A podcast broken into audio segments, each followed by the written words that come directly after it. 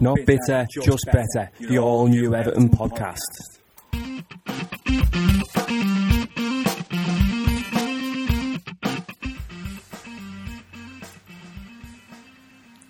Hello, everyone, and welcome again to the Not Bitter, Just Better Everton podcast, episode 28. So, the Victor, no, not the Victor Anichebe one, the Lacina Traoré episode, number 28. Well, he did score past the shite last weekend, so shall we call it the Most, his most important goal for us, maybe?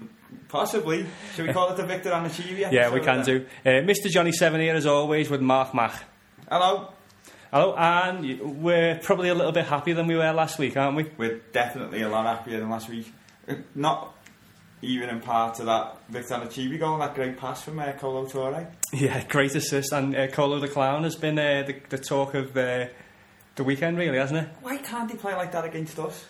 They just, I don't know. It's just, it's just one of those things. Um, we've got all the usual news. We'll have a social media section coming up and a preview of the Tottenham game. But first, we're going to start off today's show, as we always do, looking back at the weekend's game. And it was Villa at home. And I think you can tell by uh, the tone of our voice that it was uh, obviously a win, as most Evertonians will already know.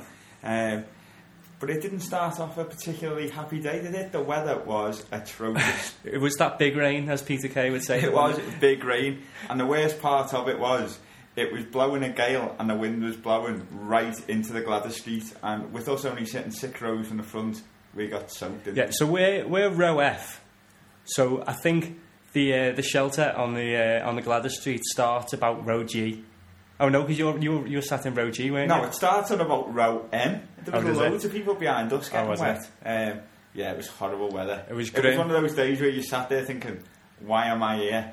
Yeah, definitely. And uh, for most of the first half, I think it wasn't the only reason why you're thinking, uh, "Why am I here?"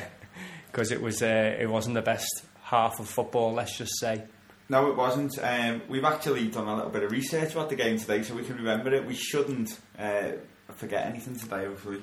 Um, the starting lineup was uh, Howard in goal.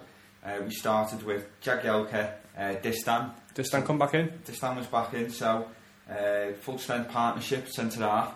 Uh, John Stones remained at right back, which- which was a slight surprise, I think? Yeah, I'd go with that. Yeah. Uh, left back, uh, obviously Leighton Baines.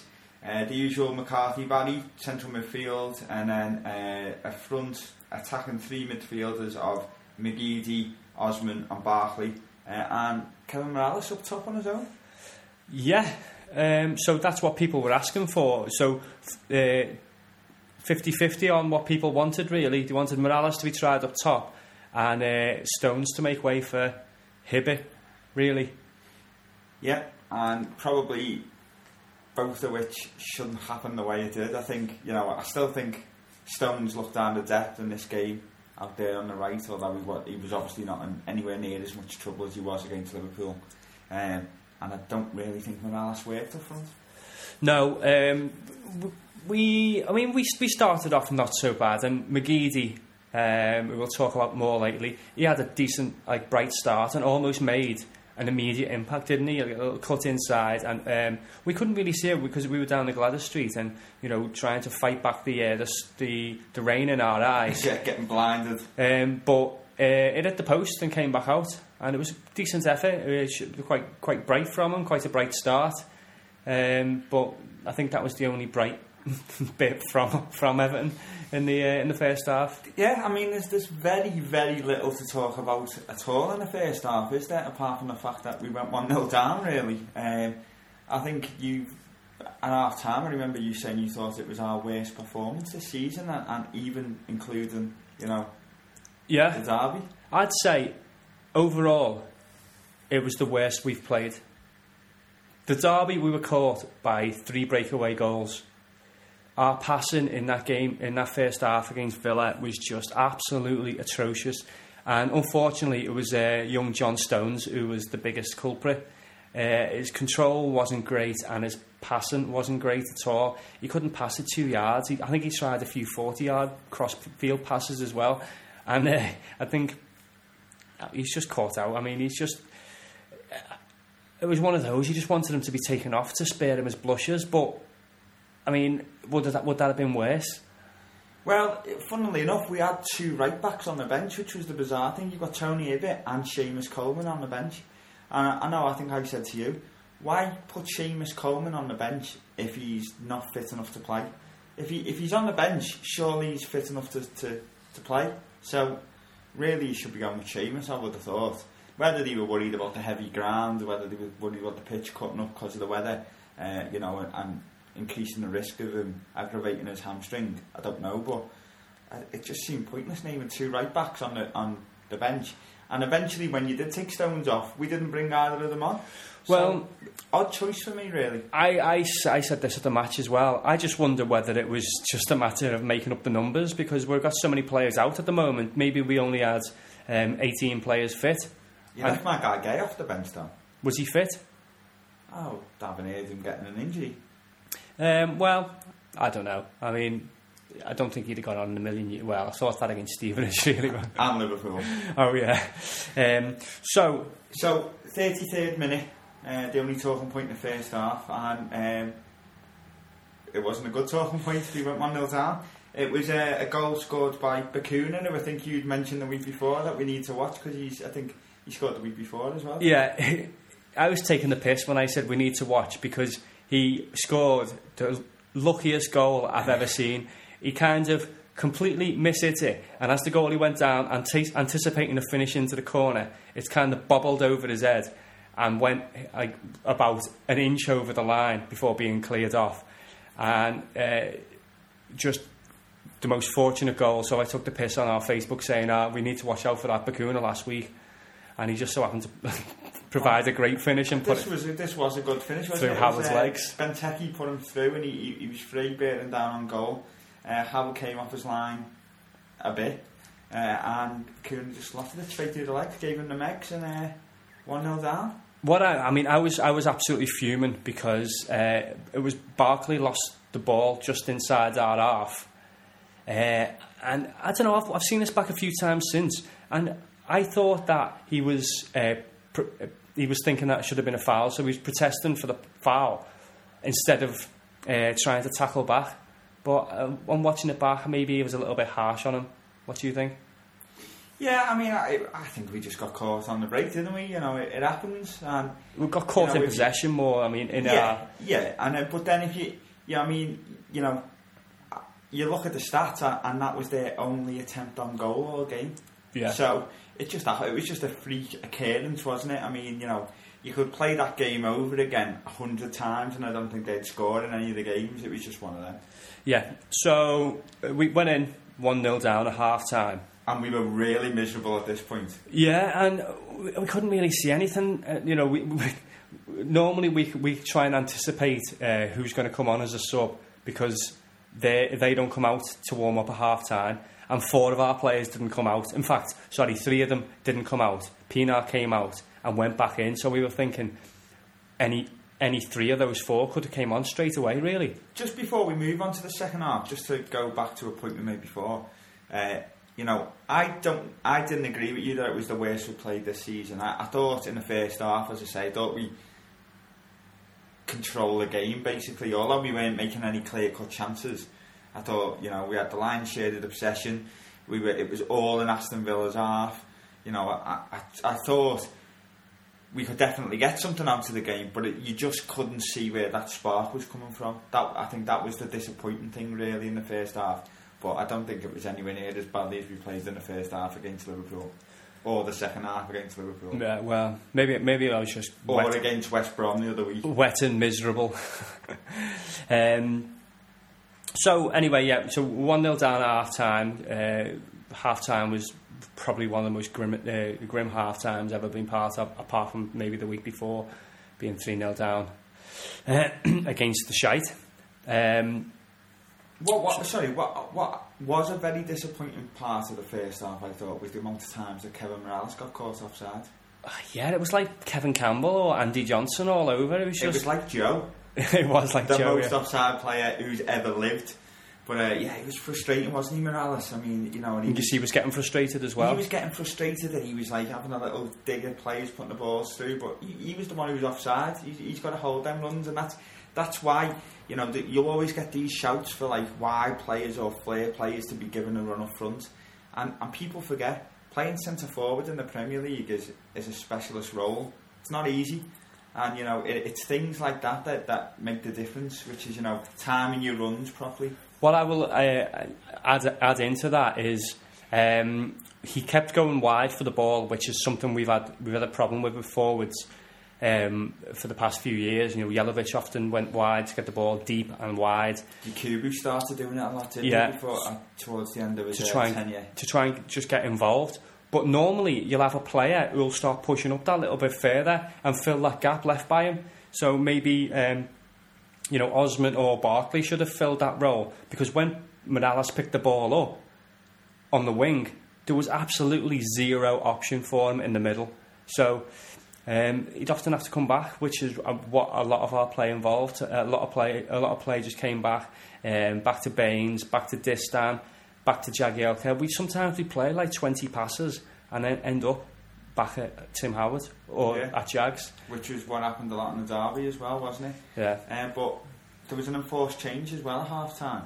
Um, came on for Ross Barkley. yeah. So. Uh, this must have just been um, a, a little bit of precaution because Ross uh, wasn't injured.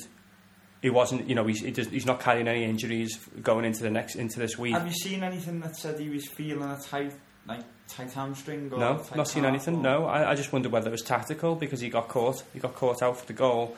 Maybe he wasn't completely uh, hundred percent after. You know, he he was a doubt for the derby. Played the majority of that, then played that. Maybe he was just a little bit tired. Well, I must say, I mean, after his performance in the derby, uh, seeing Pienaar coming on uh, was not what I wanted to see, really. But if it was a tactical substitution, it was a bit of a masterstroke. Yeah, uh, the first 15 minutes uh, of 15 minutes or so, I mean, uh, we, we were better. I'd say that, but I'd still, I still couldn't see where the goal would come from. Um, we had a few, a few uh, bits of possession high up. Uh, we, we started really penning them in, and we started forcing Yeah. corners. We were getting corner after corner after corner. but no real opportunity. There, there's no clear cut chances. No, I think I think uh, Osman had a couple of scooped efforts, didn't he? Where which which one was like a back pass and one took a deflection and went over. Um, not real threatening though. Um, A lot of the corners were poor as well on the day, weren't they? just You know, shocking, either too far or front post. Very reminiscent to the old uh, Mikel Arteta days where every corner was getting out of the way by the man on the front post. Yeah, it's like we we get like these great set pieces and then forget how to do them. Yeah. We you know we got we, I can't see how we're so good at free kicks and we're not so good at corners. Well, I, I don't know. It's just a puzzling one. Um, but uh, the change that you kind of alluded to before, uh, when it came, um, Stones finally went off, um, and Naismith came on. So, as you said, two right backs on the bench. Neither of them came on when Stones went off. And it was a bit of a strange one. You know, I was looking at it thinking, I, I don't get this now. What what formation are we going to go? And there was people around me shouting, we're going three at the back. And I was thinking, how's that? Who's going to be the three at the back then? Is it going to be Jagielka, time and Baines? Or, but what, what seemed to happen initially was that um, James McCarthy dropped in at right back. And then that sort of got swapped over quite quickly. And, and Barry seemed to be filling in at right back. Well, I think it was whoever was there, whoever was, was convenient. I think it, it, it was a conscious decision at first to put McCarthy there. Well, I, I actually definitely- watched McCarthy as the substitution got made. It looked like McCarthy was saying to the other players and pointing, saying, "I'm going to, I'm at right back."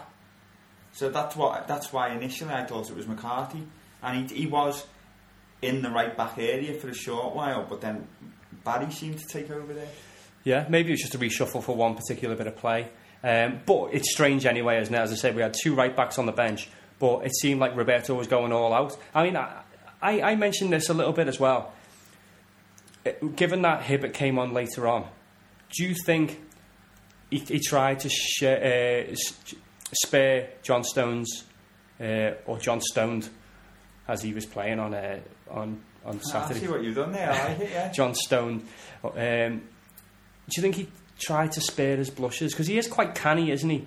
Uh, So what you're saying is, rather than make it look like a straight substitution, a right back for a right back because, because of a poor performance. because of a poor performance, make it look like a tactical decision yes. uh, and a change around before then change, just switching it back. Yeah.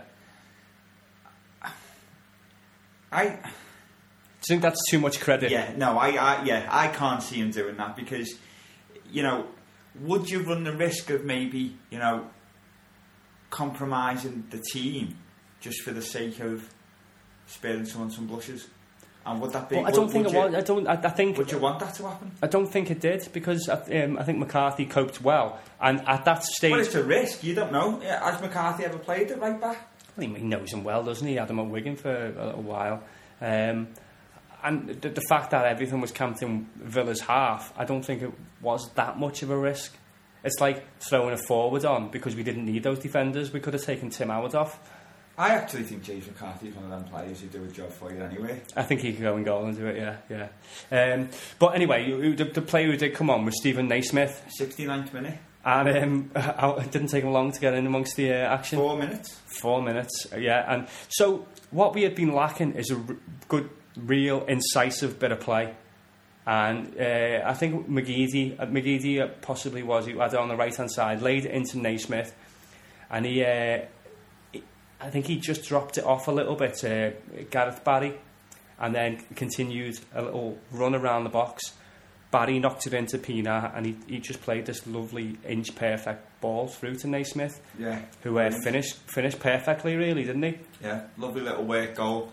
Um, and, and as you say, that, that that was the difference, wasn't it? When Naismith came on, he was a, he just seemed a much more natural forward than Mirallas, and he, He was drifting it into the right runs and- places, yeah. you know, as as much as you know he gets criticised sometimes, you can't ever criticise his work rate, and he, he- wants the ball, doesn't he? And he, he wants to he wants to score basically. Yeah, and his reaction was great because he, he you know, these he pla- loves it, he? these players, they they must know when they're, they're not like a fan favourite. They must they must you know, like on, on the grapevine. They must they must know, mustn't they? They must know.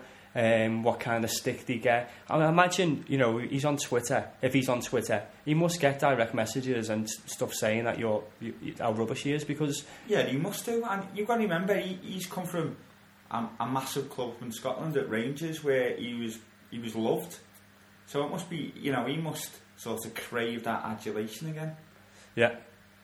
Um, so he loved it anyway, and it's great to see players who, even when they're not uh, getting the best treatment, maybe by the fans, still celebrating and you know like they love it. And, and he loves the club, and you can see that he's loved by the, the, the his team as well.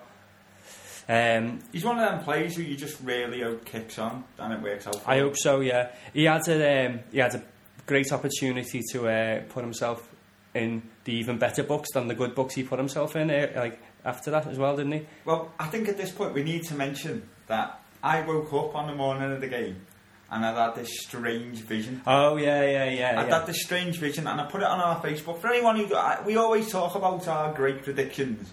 Um, we get a lot of them wrong as well, don't we? But uh, anyone who wants to check on our Facebook page, you can check this out. The morning of the game, I put, I really feel like Stephen Naismith is going to have a blinder today.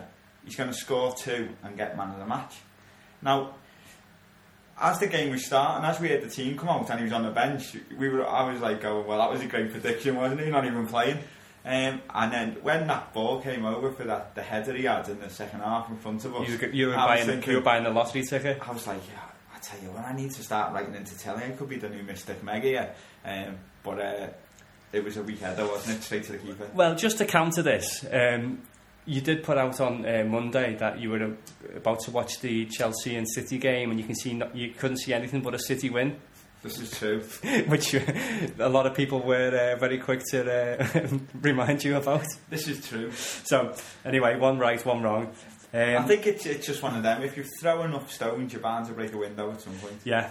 Um, I mean, we, we we had a lot more of the game from then on, and um, the Villa fans who were shouting about us uh, being sat in a library and our atmosphere being rubbish. I think what they need, what they needed to rem- remember a little bit is that we had just been. Absolutely destroyed by our biggest rival. So this was a very, very tense game, and the weather was rubbish. Not, I'm not making ex- not making excuses as such, but you know, it was. Goodison was quiet in the first half. it was quiet, but But I, I can't see how the Aston Villa fans can sit there shouting, uh, your support is shit, when a club the size of Aston Villa have only sold out half their allocation in the lower part of the Bullens in the away end. yeah, Where was the where was the top section of their fans? I'll tell you where they all were. They were all sat in the house because it was raining in Birmingham. That's where they were.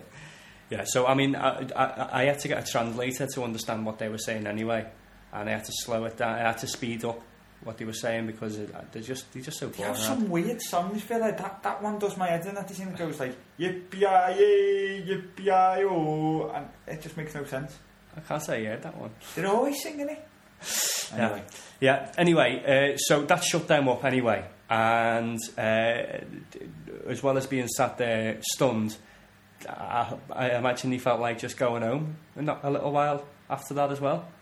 yeah, because um, we didn't score a bad little goal, did we, for the winner? Uh, and basically, it was a, a free kick that was, uh, you know, Mirallas was brought down uh, about 25 yards out, would you say? Maybe a little bit further? Well, on the commentary on uh, on the match of the day and uh, and, and the, the like, uh, they said 30 yards. It was a, it was quite a 30, distance. Yeah, Yeah. you know, I thought it was between 25 to 30 yards. Uh, 84th minute, you're looking at it and you think, you know, we need this. We really do need this here. One of those you try and cry in, like, oh, Yeah. we never score free Yeah. kicks. So Cry we're all in. sitting there going, "Come on, Bainesy lad, there's top corner of this. Come on, Bainesy.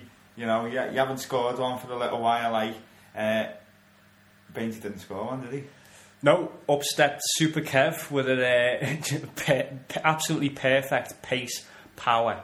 Uh, and he had Guzan flapping like an idiot, didn't he? As it went into the top corner, just Pure worldy, absolute worldy. Couldn't place it any better. Power, pace, everything you want in a free kick. It was, it was Ronaldo-esque, wasn't it? Yeah, and if uh, Naismith loved his goal, uh, Mirallas loved his like ten times more. And the pictures were amazing, weren't they? Where he was running over to, it looked like he was going to bite uh, Roberto's head off. Do you know ran- burst? I, how I remember it from being there was I seen Mirallas run to the bench and then like it looked almost as if he was like squaring up Yeah, to kicking off, yeah. and like shouting at him and it looked as if Roberto pushed him away. he was doing that whole chest bump kind of thing. I think, like, yeah, you know, get on me. I thought, boom. "Well, what's that about? Is, that, is he having a, bit, a little bit of a go at him there or something? Um, but uh, the Gladys Street were going crazy, weren't they? It was bouncing then. You forgot about the rain and the cold and we did realise the reason for being there. Yeah, yeah, and um, it was just uh, from not being able to see how we could uh, get a, one goal uh, to get two, uh, to get two and turn it round was just amazing. And do you know, I haven't mentioned this since, but do you know I don't do predictions? But what did I say last week? I said if we manage to scrape a two-one and just show a bit of fight, uh, not even the best performance, but just show some fight, I'll be made up. So would you class that as a prediction? No. I would. I think I'm having that. No, that's just a statement. It's not a prediction. Yeah, I could have said 1 0. I could have said 3 2. I could have said 4 3. Uh, following the goal, um, got a booking pretty much straight away, which our- neither here nor there. Uh, McGeady got taken off at the 86th minute, uh, and Hibbert came on for him, which was the you know going back towards a, a straight right back, a recognised right back. Um, McGeady, should we talk about this now? Uh, no, I, I think we, we've got we've got a section. We asked a question in our social media section, so we'll have a little bit of a discussion then about it. Right, okay. There's a big difference of opinion on McGeady, isn't there? So Yeah. we'll, we'll cross that later.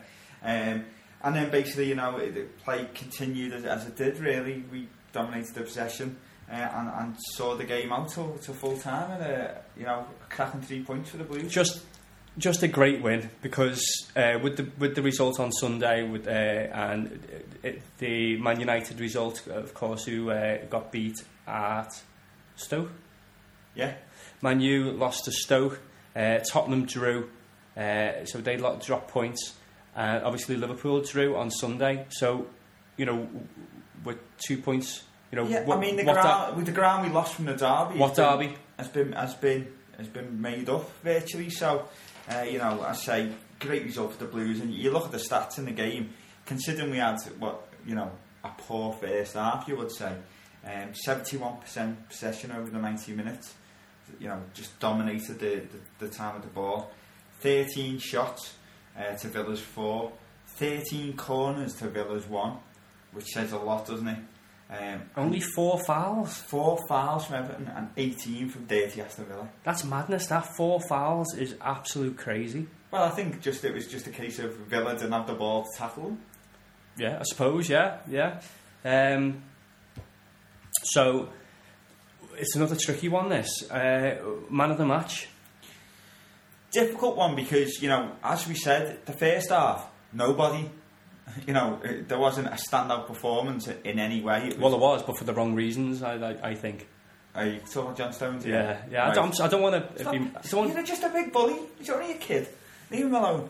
Uh, and then obviously, the, you know, the second half, you could say the players who came on changed the game. Really, I thought you know Pienaar did very well once he come on. Looked bright.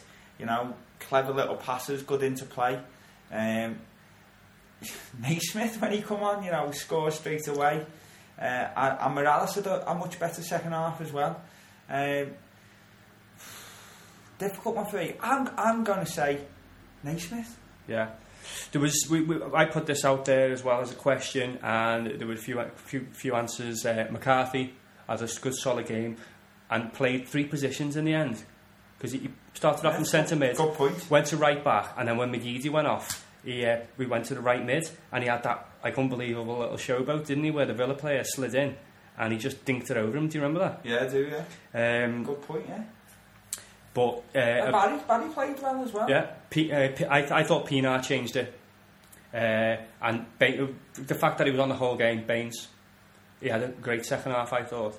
Uh, so can you pick four players? But somebody made a good point as well. Roberto, he should be man of the match because he made a tactical change and he turned it around. And we Do you know what? Yeah, I love that. I, I'll have it. You know. Yeah, Roberto. Roberto Martinez is my man of the match. Yeah. Okay, so that's the Villa game wrapped up. Three points, and what a great three points it was. And we are back in, in with a shout for European qualification. Yeah, as, as you say, you know, we've got to put the derby behind us now. Um, you know, we've got a couple of tricky games looming, uh, starting with Tottenham next weekend, which we'll uh, preview towards the uh, the back end of the podcast. Um, but yeah, you know, you couldn't have asked for any more, could you? Really? You could have asked for a hiding, but I, there, was no way that was going to happen. I, everyone, everyone was going to be that really tentative, um, and it was like a bit like squeaky bum time. And uh, the nerves were definitely there after that derby performance, and we just had to grit it out, and that's what we did. So, well done to the lads there. Exactly. Um, bit a little bit of a jingle now, and two idiots shouting news at the end of it, and then we'll be back with our uh, news section. You mean the best news jingle on radio slash iTunes slash In wherever it is in ever. history? Yeah. Or that.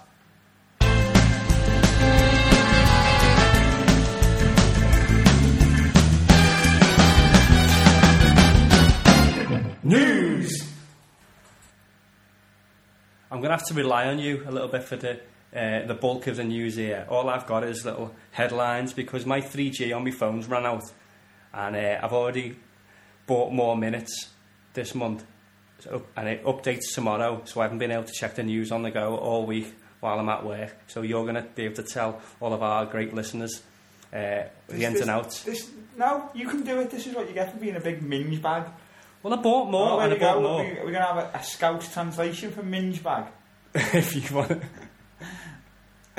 this might be quite rude, this, mightn't it? Um, we'll give you the, the brief uh, translation of minge bag means somebody who's quite frugal, very tight with money. Well, it's just rhyming slang, really, isn't it? It's stingy. So mingy. Stinge bag. Minge bag.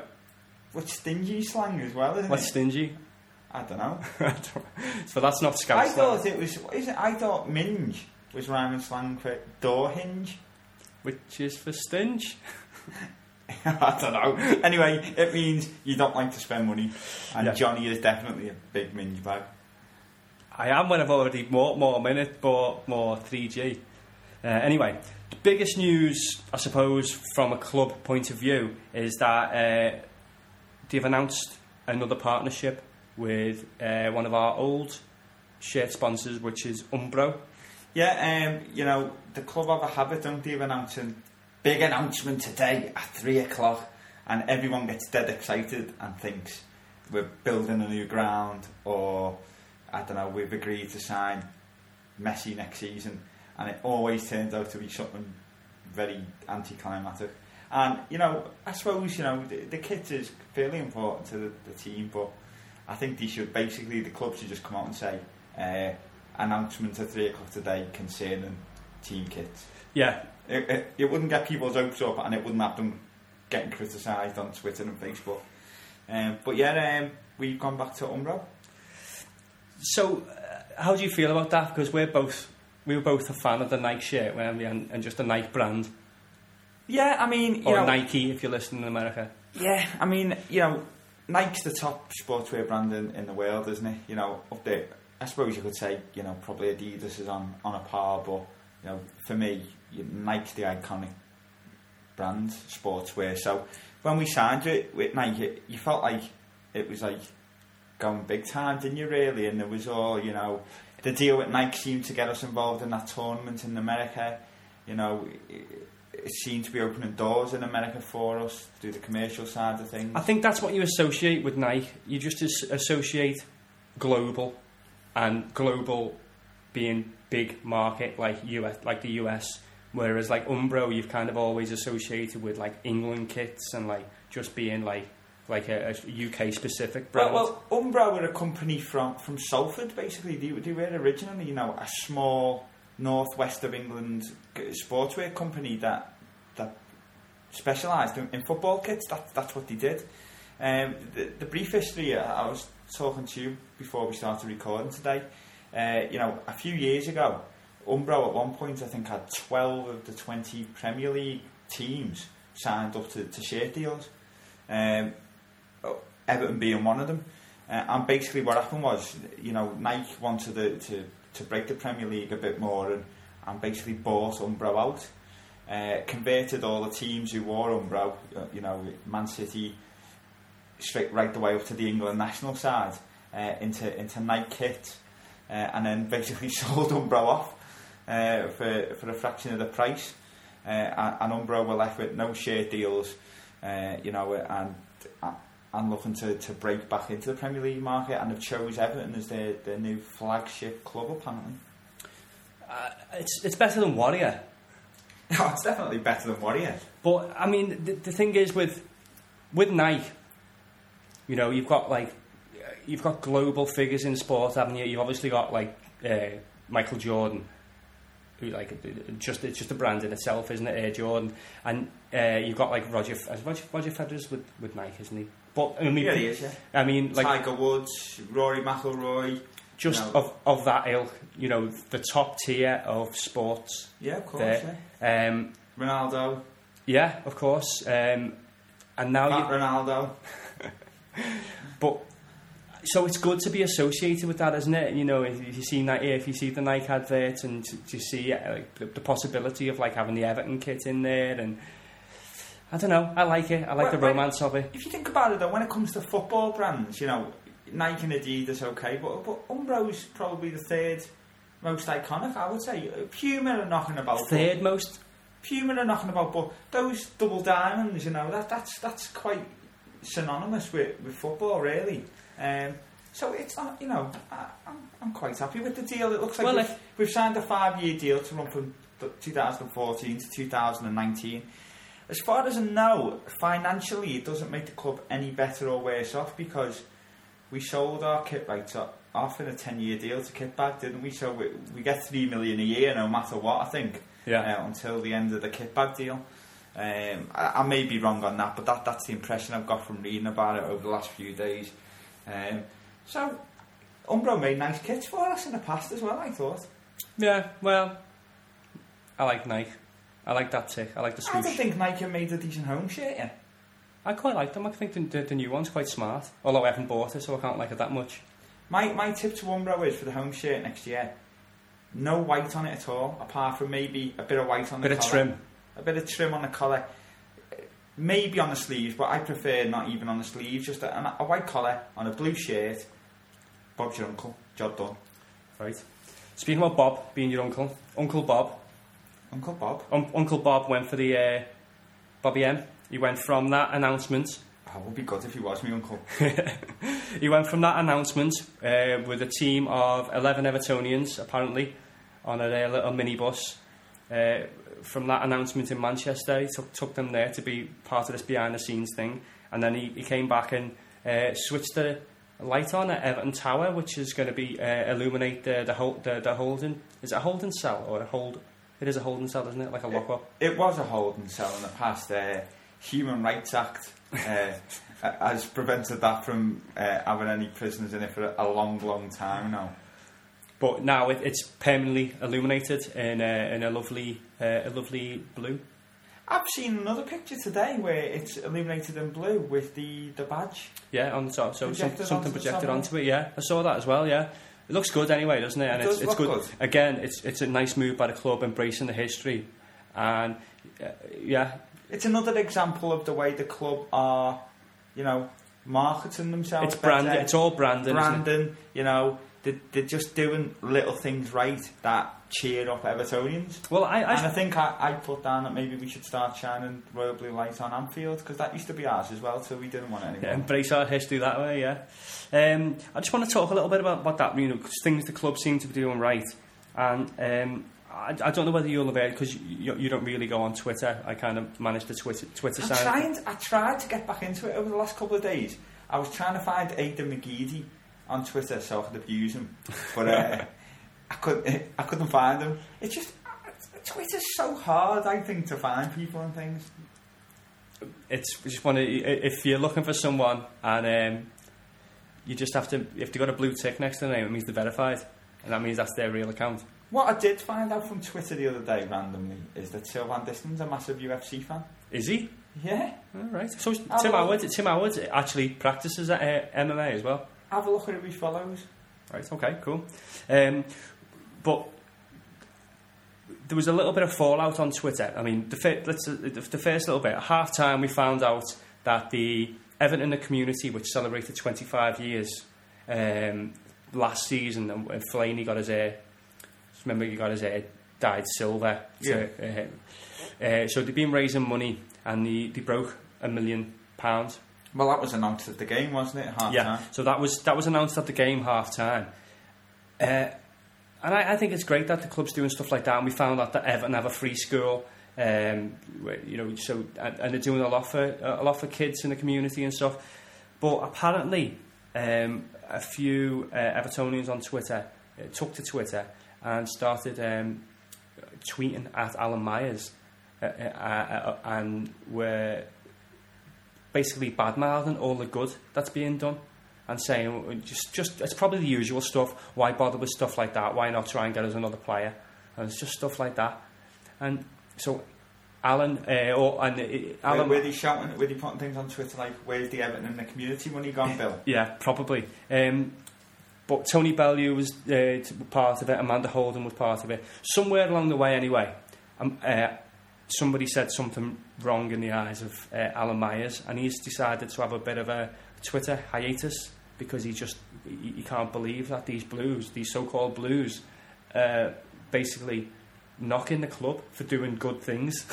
Alan, if you're listening, you do good work, mate. There's idiots everywhere. Don't let them get you down. yeah, but it, it, I think it's great. There's, e- there's even idiots who say we don't know what we're talking about and our podcast rubbish. I mean, see what I mean? You just sometimes you just you know you just have to take the rough with the smooth, don't you? Yeah. So, but as I say, I, I think it's great that the club's doing stuff like that. A million pound for um, just for I don't know, uh, it's just for good things to happen in in the area. How can that be a bad thing? Anyway, um, so Friday saw uh, transfer deadline come and go.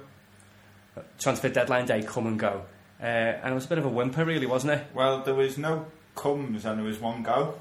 Well, there was there was a 17 year old What position do you think we'd need? Oh yeah, there was. We did sign a player, didn't we? Uh, we could do with some cover at left back maybe. Now Oviedo's injured. So we brought Garbett back, and so that's going to be our cover for left back. So uh, centre forward, centre forward. permanent centre forward from the loans end. well, uh, that's what I'd have thought. I'm not knocking anyone because this this this uh, this new signing's meant to be a, like quite a catch. Well, I know we lost a centre half on the day, so maybe a young up and coming centre half. Nope, we signed a 17 year old uh, Czech Republic.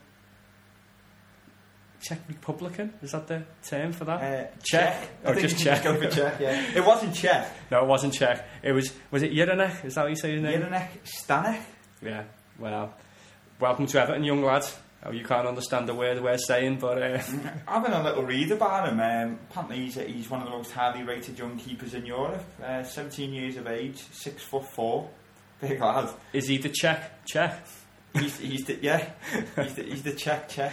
Like like uh, what did we say the other day? Uh, Marian Pahars was the Latvian Michael Owen, Yeah, so he's the Czech.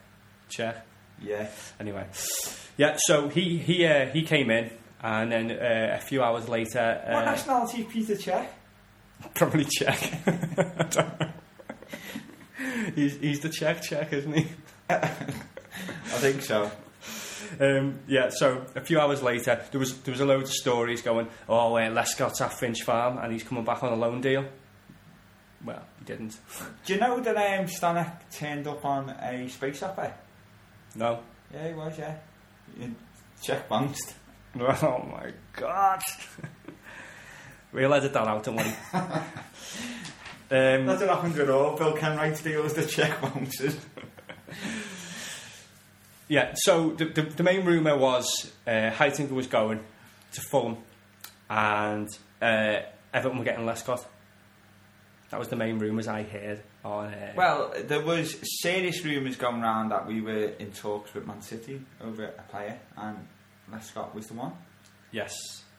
Turns out that's probably not the case now, but um, as, we, as we've alluded to, Johnny Heitinga left the club and signed for Fulham. He's Um, been on his way out for six months. Yeah, I mean, he- finally- you know, he's been linked to so many clubs, hasn't he? You know, like to Roma, Juventus, even Newcastle, I know. West Ham. Who he decided he didn't want to go to because he probably didn't think it was the best for his, his football and career, uh, and he ends up at bottom of the league, Fulham, And uh, they signed a about free transfer. Yeah, that I mean that's a, I mean it's a strange one in a sense because there was a few weeks ago we were talking about getting a, maybe a million and a half, but I think it was getting so late in the window that we just had to cut our losses on them, and you know we want to save that money for the wages, don't we? Do you think this is a case of Heitinga has known that we've needed to get him off the transfer, uh, off the wages bill, so he's left it to the last minute, so maybe knowing we will give him a free transfer and he could then possibly pocket a large signing on fee from the club we went to? Maybe, I don't know. Maybe I Uh, wouldn't like to cast those suspicions because it's, uh, you know, that's quite underhanded. Uh, but it, that wouldn't be down to him. That would be an agent, and it sounds Well, like an it- it agent's be, way of yeah. doing things, doesn't it? It would be. But um, yeah, I wish Johnny Heitinga all the best. Yeah. You know, I, some people have criticised him in the past. I don't think he's ever particularly let us down. I thought when he was given a, a run in the sides for it, you was a couple of seasons ago, he, he was our player of the season. Which he was. He was. That's a fact. He was our player of the season. He was confirmed as our player of the season, uh, and he'll go down in history as our player of the season. You can't. I mean, you can just you can, you can have your opinion on that, but you know that's it's in the record books as far as Everton are concerned, and it was voted for, for by the fans. Yeah. He Uh, was always very respectful to the fans. He always seemed to love playing for Everton. Um, so, you know, I think there was one or two occasions, one or two occasions in his Everton career where maybe he backed out of a challenge, and I think he's never, uh, never been able to live that down. One or two occasions where, versus a whole season where he was player of the season. It's it's strange how, how it works, but uh, you know the time was to move on, and he's done it. fair enough. So, uh, yeah, for everyone at Knockbit, just better wishes him all the best. Um, so Fulham what signed five or six players on deadline day, uh, and he still went out to the cup last night. They did. They got knocked out by Sheffield United. Last minute of injury time, header. So it's not looking Uh, good. uh, extra time even. Um, bottom of the league and uh, Meulensteen's in trouble already apparently. So, um, but going back to what we spoke about before, um, Everton strongly linked with uh, getting a player from Man City on transfer deadline day because uh, the backstory to this is Man City um, were putting quite a hefty bid for two young Porto starlets. One we know. Fernando, aka the Octopus, who Everton could have signed uh, in the summer. The last transfer window. Uh, I think we wanted what ten million pound for him, and we we balked at that. Yeah. Uh, and he's now worth twenty. Yeah. So a little bit like Negredo a couple of seasons ago, where we bid eight million for him, and he wanted eleven, and we wouldn't go up to that, and he's probably worth about fifty now. So. Um, yeah, so uh, City were in for uh, Fernando, as we've said, and there's the Porto centre back Mangala, who, who's highly rated. Um, those deals fell through for whatever reason, um, and if you read, believe what you read in the papers, which is seems to be doing around and seems to have a lot of truth to it, uh, Everton's transfer day de- deal fell through at the same time, and that was to bring Jack Rodwell back to the club. It, is a strange one that, and depending on what the price would be. I mean, uh, you know, you have these players who move on, like Lescott, like Rodwell, and the grass isn't always greener, as they've found out. But you know, they've, uh, in Lescott's case, he's got a championship medal, and he'd probably he'd be happy to come back. Whether people be happy to have him back is another matter. But you know, whatever can improve the squad. Uh, and you know, Rodwell's got a lot of upside to his game. He's got a lot of downside. The fact that he's always injured. He was he was so promising when he broke through at Everton, wasn't he? And then you know, obviously he had his problems with injury, and he he never seemed to be able to get himself really fit. And then he, he got this move to City, and all of a sudden there was a lot of Evertonians saying Rodwell was terrible. It was a great deal for Everton. I think we pulled City's pants down, which it, they're showing now if they want to, you know, sell him on for a much smaller fee. Yeah. You know, there's world class players who, who wouldn't get into that City team. So you know, Jack Rodwell has got at the minute has, has got you know very little chance of breaking into that team.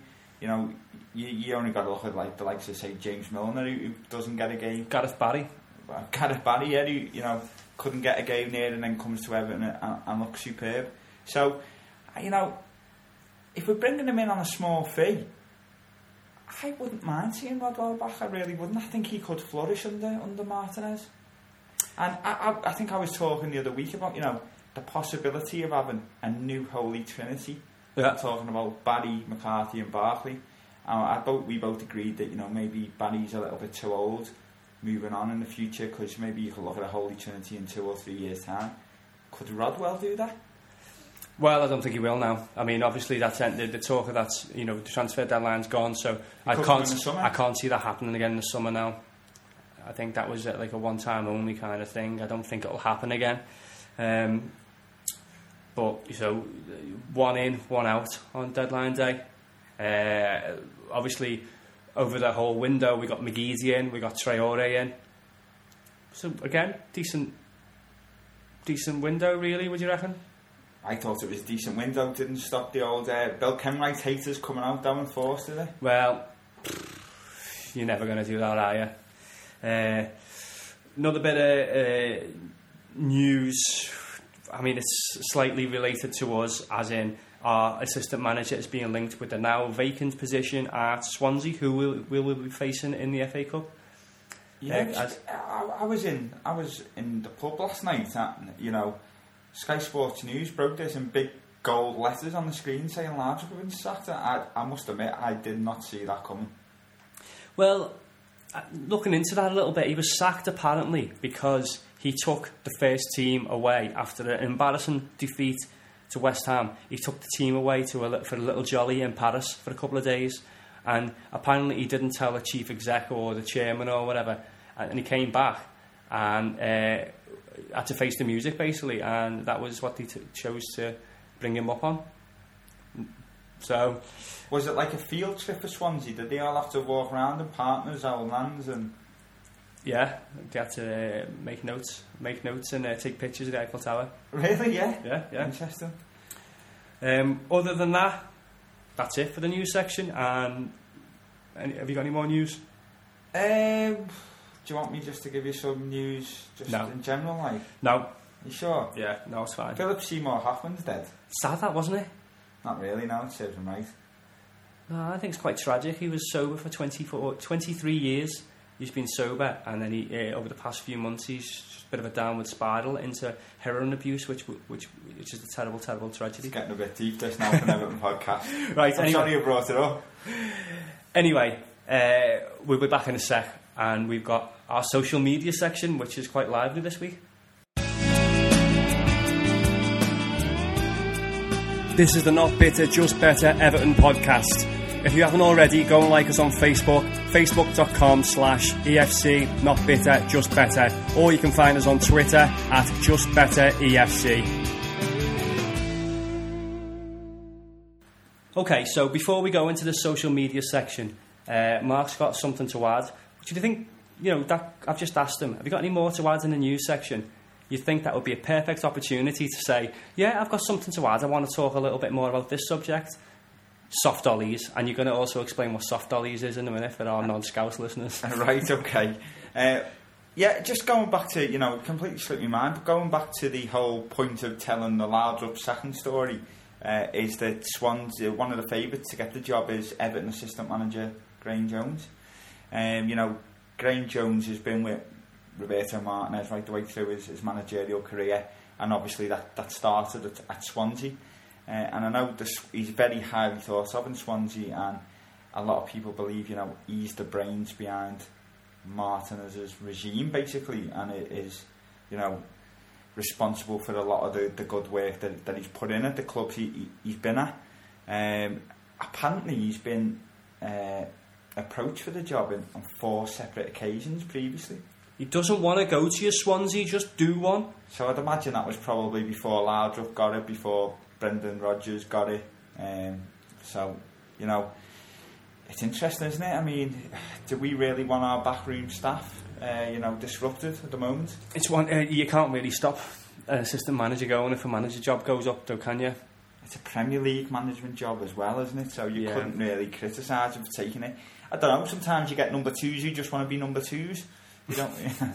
Why you start laughing at that? How old are you? anyway, you know the. Sometimes you get assistant managers who just want to be assistant managers. You That's know, better. they, they don't want the uh, the extra pressure of the role. Um, so you know, maybe he wants to stay in Everton. Maybe he's happy where he is. I, I hope so because you know I'm impressed with what's going on at the club. Yeah, it's it's from the top to the bottom of the club. Um, you know, and he must be a big part of it, and I don't, wouldn't want to see him go. If he was to go, early shout for the assistant manager. The big man, that's who people want, isn't it? Big Dunk. Could be, couldn't he? That'll break up the which what's a, what's a good partnership between Sheedy and uh, Sheedy and Ferguson are doing the under 18s. So Do you know what I'm going to go for? David Moyes, Interim assistant manager till the end of the season. Go on. Tim Cahill. Oh, Tim K, yeah, Timmy C.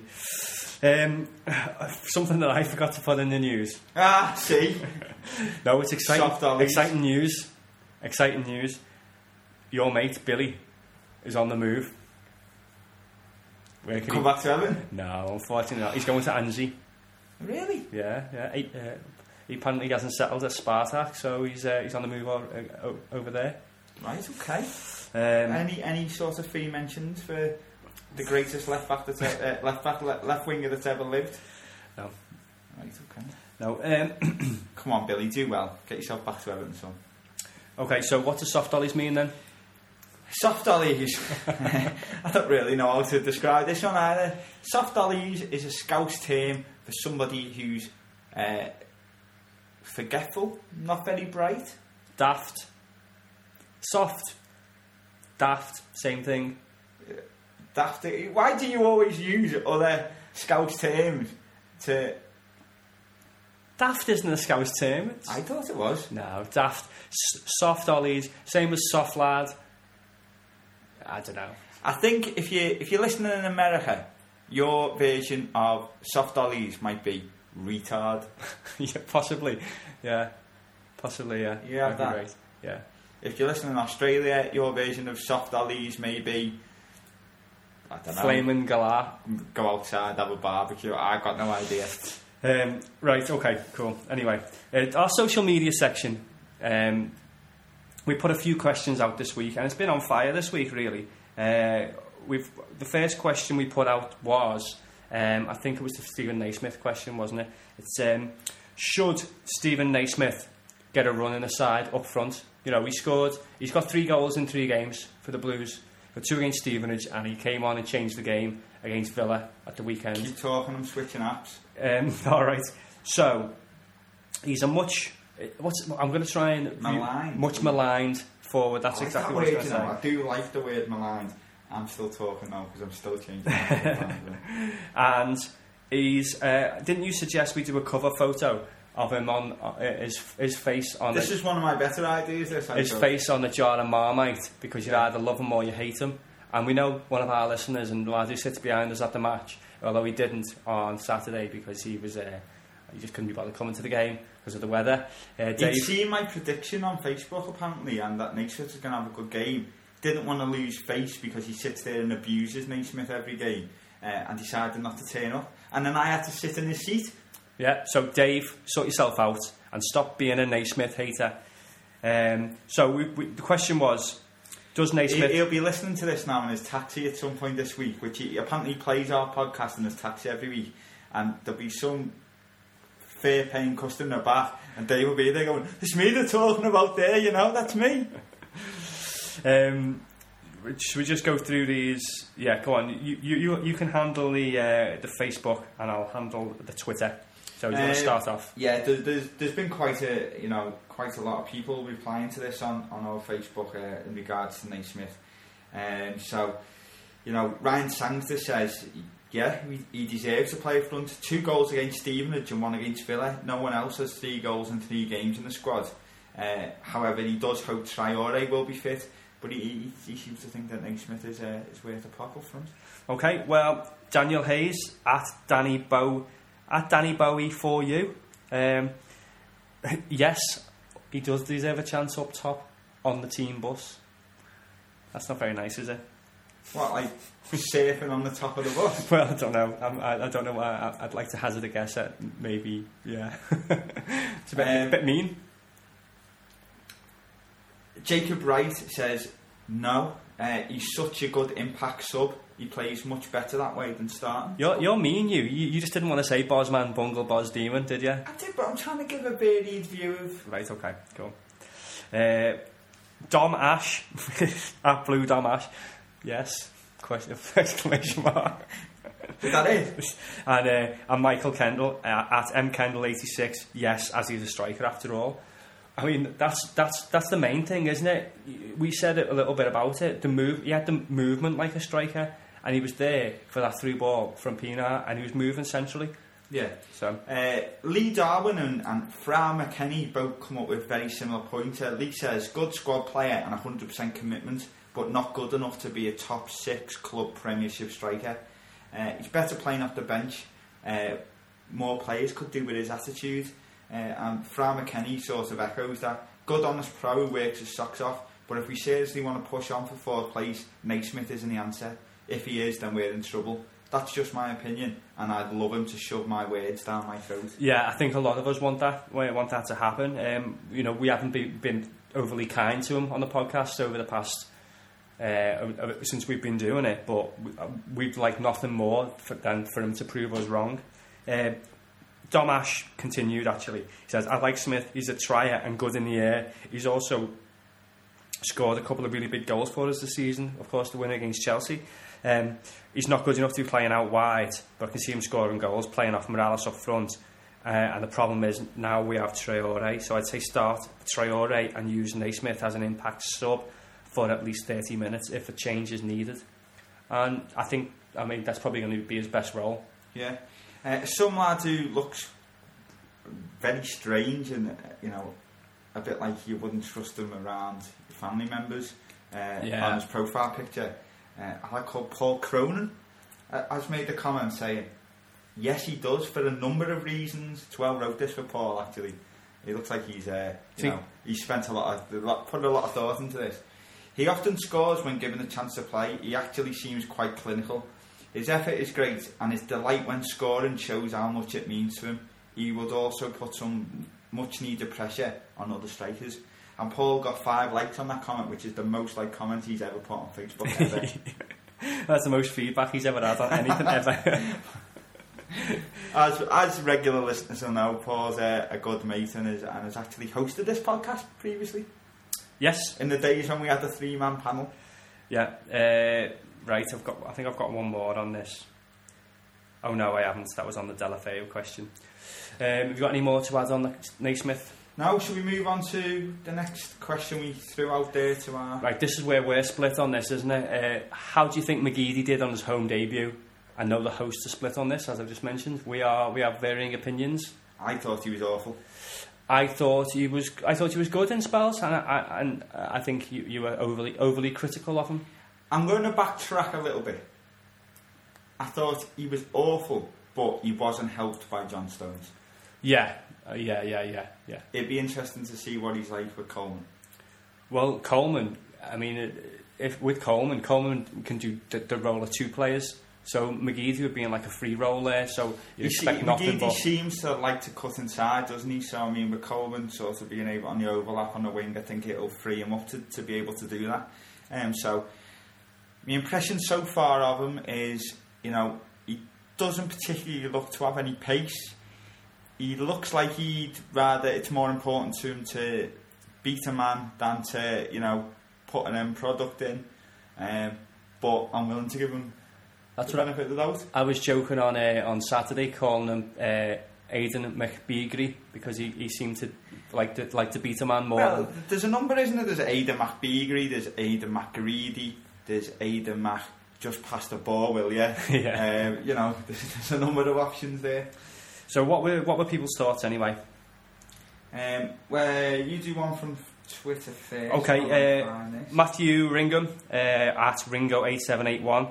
Don't think he did anything wrong, to be honest. He's going to be a real treat to watch. And from his highlight videos, I hope I hope we get to see more of that Goodison because he's got some real, real skill. Right, okay. Uh, Jamie Dempsey on Facebook says he's shown some good signs, but far from match fit, Yeah. which he's commented on himself. In my opinion, he's a great addition to the squad and has a brilliant engine on him. Looks like a decent talent. Looking forward to seeing once he's up to pace and fitness needed. Yeah, good. Um, Bitter Blue at Nick Willow for EFC. Uh, started brightly, bit leggy in the second half, but thought he contributed well. I think I think he was no worse than anyone else in that first half, and even when he was still on the pitch in the second half, Yeah, played a little part in the goal. I'll have that. I'll have that. Um, Chris Pryor. Now I know Chris, and uh, I don't know what he's going on about here. He says intelligent, good passing. I got the impression he was an out and out winger like Deulofeu. So it's frustrating. He hasn't tried to beat anyone yet. I know. I kind of know what he means. He, he, he hasn't tried to, you know, really destroy someone with pace. yeah, mean? yeah. Like it was all kind of slow it down and you know try a few step overs and then cut in, but no real like trying to get to be the you know like a Kanchelskis kind of thing. You know where you try and beat someone for uh, for pace and yeah, I think I think that's what what he meant. I don't know. You know, I don't. Uh, just two others on this subject. Uh, Mark Bagnall, I would like to judge him when he's playing with Coleman, not with Stones. It was never going to open up space for him, as he's not going to overlap or make runs. He looks like he has got something so far, though. Uh, and um, Stuart Tagg, who's a, who's a regular commenter on, on some of our posts, uh, he seems to be a one-trick pony. Always does a trick and comes inside. I'm not judging him yet because he's not fit. I think he will turn out good. Yeah, well, I think he, I think he'll definitely do a job for us, and he'll definitely be another option for us. Uh, do you want to go on to the, the final question, which is another winger? Um, I've only got one response on this because it, it only went out uh, a little while ago. Um, what? Uh, well, the question was thrown out there. uh, A, bit of early team news going into the Tottenham game uh, was that Deulofeu possibly maybe back, uh, you know, from injury. So we, we put out there, you know, do you think Deulofeu should go straight back into a starting place in the team? Just to see what, you know, people thought about that. Paul Benedict Flynn said, no, he might be fit, but he's far from match fit. He's been out for ages. Yeah, Mark Wright seems to uh, agree with that on Twitter at Mark, Mark Wright UK88. No, he's better as an impact sub. His pace is devastating when opposition legs tire. And um, I mean, the likes of Kyle Walker and Vertonghen. Vertonghen's back now, isn't he? You know, on those on those wings, they're both very, very solid. I mean, Walker in particular, very pacey. Uh, fullbacks, aren't they? So I, I still think that Vertonghen's been the best player I've seen play against us this season. Uh, Matty Vickery, uh, I would put him back in. He's been training over in Barca for a week. Now a full week back with the lads. We badly miss his pace and skill. I love Pienaar, but he seems to have lost a yard of pace. Yeah, I go with that. Pienaar since he cut his hair has just hasn't been the same, has he? Since he, I just haven't. We haven't really seen that pacey attack. It's all been like kind of pedestrian. I don't know. Um, he, he seems to be trying to control the play a little bit more. From uh, we said it. We said it a few weeks ago, didn't we? Be a playmaker, but not on the ball. Starting directing play around him. Um, yeah, trying to pull strings maybe. Um, few others seem to say Dan Impson, who's listening in the US, impact sub for Deulofeu. Uh, I'm, back, I'm on that Facebook thing now as well. Um, come off the bench, start McGeady on the right. That seems to be the majority view, really. You know, the fact that you know, give him 20 minutes at the end of a game to to kill people with his pace. And I, I personally would agree with that. I don't think I'd agree with that, yeah. A game like Tottenham away, it's not the easiest place to go. Uh, I wouldn't bring him straight back in. I'd ease him in, uh, and then maybe look to play him in Palace on Tuesday next week. It's, it's, it, with him coming back, Lukaku back in, uh, in a few weeks, Traoré uh, on the verge of full fitness, and our history for finishing seasons well, it's looking like a good finish. Yeah, I don't want to speak too soon because you never know who's going to get injured at the weekend, do you? So, um, yeah. Um, Coleman should be back. well, yeah, I would have thought Coleman would probably, with him being on the bench the other day, I would have thought he'd probably be looking to start against Spurs. It's funny though, isn't it? Traoré, he was he was uh, like in line to be on the bench for the derby, and then he, there wasn't even talk about him making the uh, the Villa game, and there hasn't really been much talk about him making the Spurs game either. Yeah, the, the club at the moment seem to be keeping any injury news sort of quite close to the chest, don't they? But uh, we'll just have to wait and see, won't we, the weekend? And, have a, and it'll be interesting to see just what sort of team we do put out. Um, but we'll talk about that a bit more in our preview to the, the Spurs game. and that's coming up after a little bit of uh, Z cars, and also we'll have an Everton legend tell you how great we are, We are great, yeah. sort of. I'm Kevin Sheedy, and you're listening to the Not Bitter, Just Better podcast.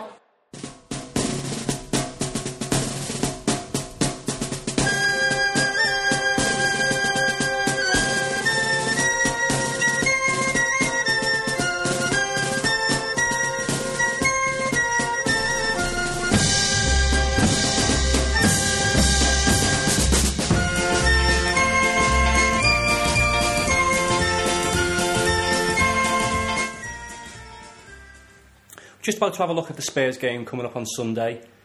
And before we do that, I just want to ask our listeners, or if you're watching on YouTube, um, does anybody know what the actual tune from what we sing, Ali Ali O, what it's from?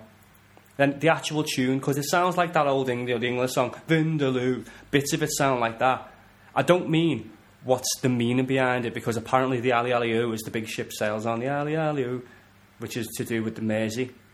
So I want to know if any of any of our listeners. I've tried to put this out on Facebook before, but trying to say, you know, what it what what it's from, without being able to sing it is is difficult. So if any of our listeners know, tell me, and if you can tell me, I'm going to do a version of it, an electronic version of it. And I, I, yeah. So anyway, Spurs game, I like the version that they were singing on Saturday. the the Ukebok ver- ver- version. No, the, the version that Oh. broke after the game. Oh yeah, Ali, Ali, Ali, oh, with Everton FC, we've got the Scottish Messi. yeah, we have, haven't we? We have indeed. The Scottish Pelly. Uh, and hopefully the Scottish Messi might uh, get a couple of goals against Tottenham this weekend. Sunday, not Saturday. Do you think he'll? Do you think he'll play on Sunday? Um, it's, it's very possible. Yeah, I don't think Traoré is going to come back. Uh, we need a centre forward. Will we go with Mirallas again up top? Didn't really work last Saturday. Naismith come on, changed the game. Uh, so yeah, why not? It's a very different game, though, isn't it? it is a different It's game. you've got Tottenham at home apart you, you said it, you said it yourself with the stats before. Uh, Villa only had one real shot, and that was the goal they scored. So you know they were time wasting. They weren't as bad as some teams are parking the bus, but they were there to either try and get, smash and grab or get a draw. Um, Tottenham are going to be there trying to beat us. So that Well, really it's, a, it's a six pointer, isn't it? It's a, it's a European qualification six pointer. that really lends itself though uh, to us catching them on the counter attack maybe, and Mirallas would be possibly a better option than Naismith so on you that. think Robbie might change our system rather than going for No, not change our system. just- No, I, I think keep the same system. we're not generally a counter-attacking side, though, are we? But Mirallas is a counter attacking player. right, okay. So if that option's there, if Tottenham are playing high up and they've got their fullbacks pushing on like they like to, they've got maybe Dawson and uh, whoever, I, I don't know who's playing centre back for them at the moment. If they've got them on the halfway line and you've got a little ball in behind there uh, for Morales to chase onto uh, for a quick counter, I think that option's a good one to have. Right, okay. Uh, well, obviously, you know, looking at the league table at the moment, uh, the Blues are in fifth on 45 points. Uh, one place ahead of Tottenham and one point ahead of Tottenham. They were sitting in sixth on 44 points. Um, you look at the game from last weekend, obviously, when we beat Villa. We mentioned it earlier in the podcast. Tottenham, you would say, dropped points against Hull. Yeah, any any any time you, you play a side like like that, I don't no disres- disrespect to Hull, but any you're playing teams uh, around where they are in the league, you've got to be looking at picking up points because if you if you're serious about getting in, into the Champions League, um, I'm not saying it's a given, but you've got to you've got to haven't you? Tottenham have started doing a strange thing in the Premier League since uh, the sacking of AVB and Tim Sherwood's come into the team, uh, took over the control of the team, and that's play a 4-4-2. Yeah, we talked about this a few weeks ago, and we mentioned there's you know there's maybe two sides who do it. One of them uh, that shower of shite across the park, um, and the other one being Manchester City, who either play Aguero and Dzeko, or Aguero and Negredo, or Negredo and uh, Dzeko. Uh, there's not many other sides who play. I mean, you could argue that Man U do with RVP and Rooney, but Rooney doesn't play deep. I think even with, I think with, with all those teams you've just mentioned, though, Liverpool, City and United, you think it's a 4-4-2 because they've got two recognised centre forwards, but it's not really a flat 4-4-2. It is very much, you know, quite fluid. You know, it's more even a, a 4-3-3 on a lot of occasions, whereas at the moment Tottenham are playing quite a rigid 4-4-2. Straight 4-4-2, straight four, two four, up two. top. Yeah. I mean, you, look at the team he played like, when he the, the one one draw with Hull last weekend. Uh, Lloris in goal, who, who's obviously a great keeper. Uh, flat back four of Walker at right back, Danny Rose at left back. Uh, Michael Dawson, as we mentioned, uh, Vertonghen is back in the side now. He's back in his centre half role rather than playing left back as he did against Everton at Goodison earlier in the season, where where he ran the show So, basically. so that's good for the wingers, but not so good for whoever's I up front. It's probably quite good for Everton, really, because you know he, he really did it. He, he hurt us last time. He was a real threat He going was, forward, he wasn't was.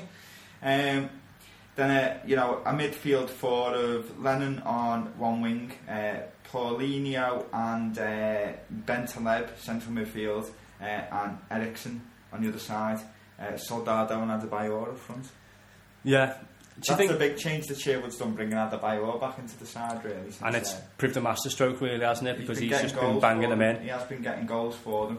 Um, you know, it, it's one of them. Uh, will they be looking to bounce back after, you know, dropping points? They were on a good run of form before that whole game, really. You know, they've been matching Everton sort of point for point, haven't you? Apart really, from since- the City game aside, of course, which I mean, apart from Chelsea on Monday, nobody beat City. They're not the only team to get destroyed at City, are they? There's no, there's no great shame in that. Um, my man to watch this week is um, is is Bentaleb, basically Nabil Bentaleb. Uh, he's a player who's only recently just broke into the, the Tottenham side. Uh, Tim Sherwood loves him, basically. Adam, Tim Sherwood's previous job doing the, the under twenty one side of Tottenham. Uh, Bentaleb was Tim Sherwood's best player, basically. That, that that's what he said. Uh, you know, and it has brought him through. Uh, and you know, since he's come into the first team, he, he's looked class, he's looked quality in the central midfield for them. Looks creative. Uh, he's a young French lad. uh, and it's got the potential to uh, possibly be maybe overlooked slightly by Everton. Might do us a bit of damage. It's funny this um, when the way Sherwood came into that position, isn't it? Because uh, the way he had faith in him, because he kind of called the bluff a little bit. You know, he was caretaker manager when AVB went, and he kind of called the bluff and said, "I want the job. You know, uh, give me the job." Basically, um, you know, not on our walk because it wasn't. It wasn't that. You know, it, was it wouldn't have come to that. Um, but he seems to have uh, just gone back to bread and butter things and like you, do you think it is because because he's an English manager he's just going with a traditional 4-4-2 formation. None of this Christmas tree high fullbacks anything like that. It's it's 4-4-2 straight on paper. And then the individual players will, will add their own intricacies with the flair and stuff like that. You, you've got to remember that Tim Sherwood is an English player who was brought up in the heyday of the 4-4-2. He won the league with Blackburn, with playing a flat 4-4-2 with Shearer and Shearer Sutton, of course, yeah. Him in the centre of the park with David Batty or whoever it was, and, you know, Jason Wilcox and Stuart Ripley out wide on the wings. That's a system he knows has worked. And, you know, it's not a risk, is it? It's tried and tested in the past. Um, a lot of people are saying it's old fashioned. It seems to be doing well for him. And, you know, you work to the system that suits your players. Yeah, and that's what he seems to be doing at the moment. We're so it's so like so familiar with like an English game. I mean, everybody says why why do, why haven't Everton gone two up top? Why don't we play with two up top? Everybody says. I'm sure everybody says at everyone's club because it's like it's hand in hand with English football, isn't it? Four four two, and it just seems like the most obvious thing, really, to do to try and get your side back on track, play two up front. Yeah, I mean, you know, there's a good possibility the, the way Everton play. He's probably looked at the way Everton have gone away to United this season, the way they played at Arsenal. Uh, hopefully, he hasn't looked at the way we played at Anfield um, and thought maybe, you know, he might go with a five man midfield this time just to try and combat our midfield. You know, you have a look at that team last week, he was missing the likes of, uh, you know, he's got that Capoue on the bench there, he's got uh, Dembele wasn't even on the bench last week. I don't know if he's injured at the moment. Dembele, I, I rate. I think he's a cracking player. Uh, he's got the likes of uh, Sigurdsson as well. So he's got a few players he could bring in there, a few changes he could make. Um, from an Everton point of view, what what changes can you see? I, you know, I'm pretty certain Coleman will probably come in and start. I would have thought. I think four out of the back five uh, will be unchanged. Obviously, um, you've got Distin Jags in the centre, uh, Howard, Baines left back. Um, I think Coleman will come back in. Which is as strong as it gets for everyone, yeah, And, uh, you know, our, our, our, best pairing of the season so far, you've got McCarthy and Barry, who uh, I think are a set to start. Uh, then it gets a little bit tricky, doesn't it? That's when it gets interesting, isn't it? I mean, you, you, are talking now of when, play, when everyone's fit, there's real options there. I mean, you know, if for instance, Deulofeu and Traoré were, were past able to be on the bench, and then you know, you know it's difficult. But I can't really see anybody coming in other than Naismith following the game of the day, possibly Pienaar. Um, it's difficult, isn't it? I mean, Pienaar's ex Tottenham, isn't he? So would you, you want to prove a point? Would you have a little bit of fire in his belly for it, maybe? Um, and we don't know. We still aren't 100% sure what happened with Barkley the other day. So um, I think Naismith will start up front. Uh, Mirallas will be a safer the right hand side, uh, and then it's just the, the, the Barkley role and and the, the left side really between McGeady, Pienaar, Osman, and Barkley. I think Barkley will keep his place. I think Pienaar will play uh, on the right and Mirallas on the left because he just seems to like to mix it up like that. Roberto, I don't know why. Uh, and I think he'll um, again. I think he'll go with next. No, in fact, no. I think he'll play. Oh no, I'm stuck now myself because I'm, there's just there is a few options, isn't there? There is. It's, I think so, McGeady, it's so diff- because there's that many options. You just you can't predict, can you? I think McGeady will drop out. It's funny the Everton team, isn't it? Because the back, what you would count as the back seven players, if they're fit, they're playing. There's no, there's no ifs or buts about it. The back four, the two older midfielders and the keeper, if they're fit, nailed on, they are playing. And then everyone in front of that, you just there's no definite nailed on position. especially like you said with, with, with the fitness issues at the moment. Um, I mean, even even without the fitness issues, there's still those those places up for up for grabs each week in week out, aren't they? Because you'll have one one player who will have a starting role one week, and he, you know, for example, Osman, and the week after he might be garbage. The same with Pienaar. So you could basically interchange those players. But like I was saying before, uh, which I just completely forgot about my own point, I think he'll go with Mirallas up top. Um, and I, it's just that's what kind of threw me because I don't know who who he'd end up playing on the wing. I'd be surprised, but you know it, it's possible. Um, we said last week I thought the Villa game was the biggest game of our season. Do you think this is now the biggest game of our season? This one, this one is. I don't think it's a must win. I think it's a must not lose. I agree, Yeah. and I think my prediction is uh, that it's going to be a draw. I can see a one-one. Yeah, um, and it's just I I don't don't want, often go for draws. don't want to I don't want to be safe safe, um, but Liverpool have shown that they can drop points. Uh, and this game, if we lost this game, Tottenham would leapfrog us. Man United, if Man United win, they start putting the pressure back on. If we draw the game or win the game, then obviously, you know, it's a different, a wholly different matter. I think we will go out and try and win it because that's what he's that's what that's what he's known for, and that's all he'll try and do, and all he knows. But uh, I, ju- I ju- from a fan point of view, you'd be gutted if you lost this game, wouldn't you? After after getting back on track. Yeah, I mean, as we said, it, it's a six-pointer, isn't it? It's it's it's it's massive. It is massive, and you know, you look at who else is playing at the weekend. Though Liverpool are playing Arsenal, so points are going to get dropped there, aren't they? You would think. Um, Chelsea, Newcastle. So there's another game with you know with teams in the top seven or eight playing each other, uh, and uh, City you would think have got a bit of a banker. Uh, you know, playing Norwich. I think United play on the Sunday, as far as I know. Um, just trying to think who they're playing off the top of my head. Uh, they're playing uh, Fulham, and they're at home to Fulham the game after us on Sunday. So you would expect United to, to take three points from that, and so it is. It is important that we, we, we keep in touch, and um, three points would be lovely. But I can I think it's going to be a difficult game, and and my heart says draw.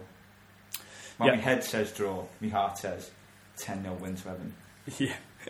If you're listening to this on YouTube, we host a podcast and it's amongst our expertise on areas such as the upcoming game. We also do a bit of a recap on the game the week before. So this week we covered uh, the Villa game uh, and also we talk about the news of the week, any transfer stories that might be happening or not, as the case may be, now the transfer deadline has passed. But If you listen to this on podcast, uh, you already know all this because you've listened to it already.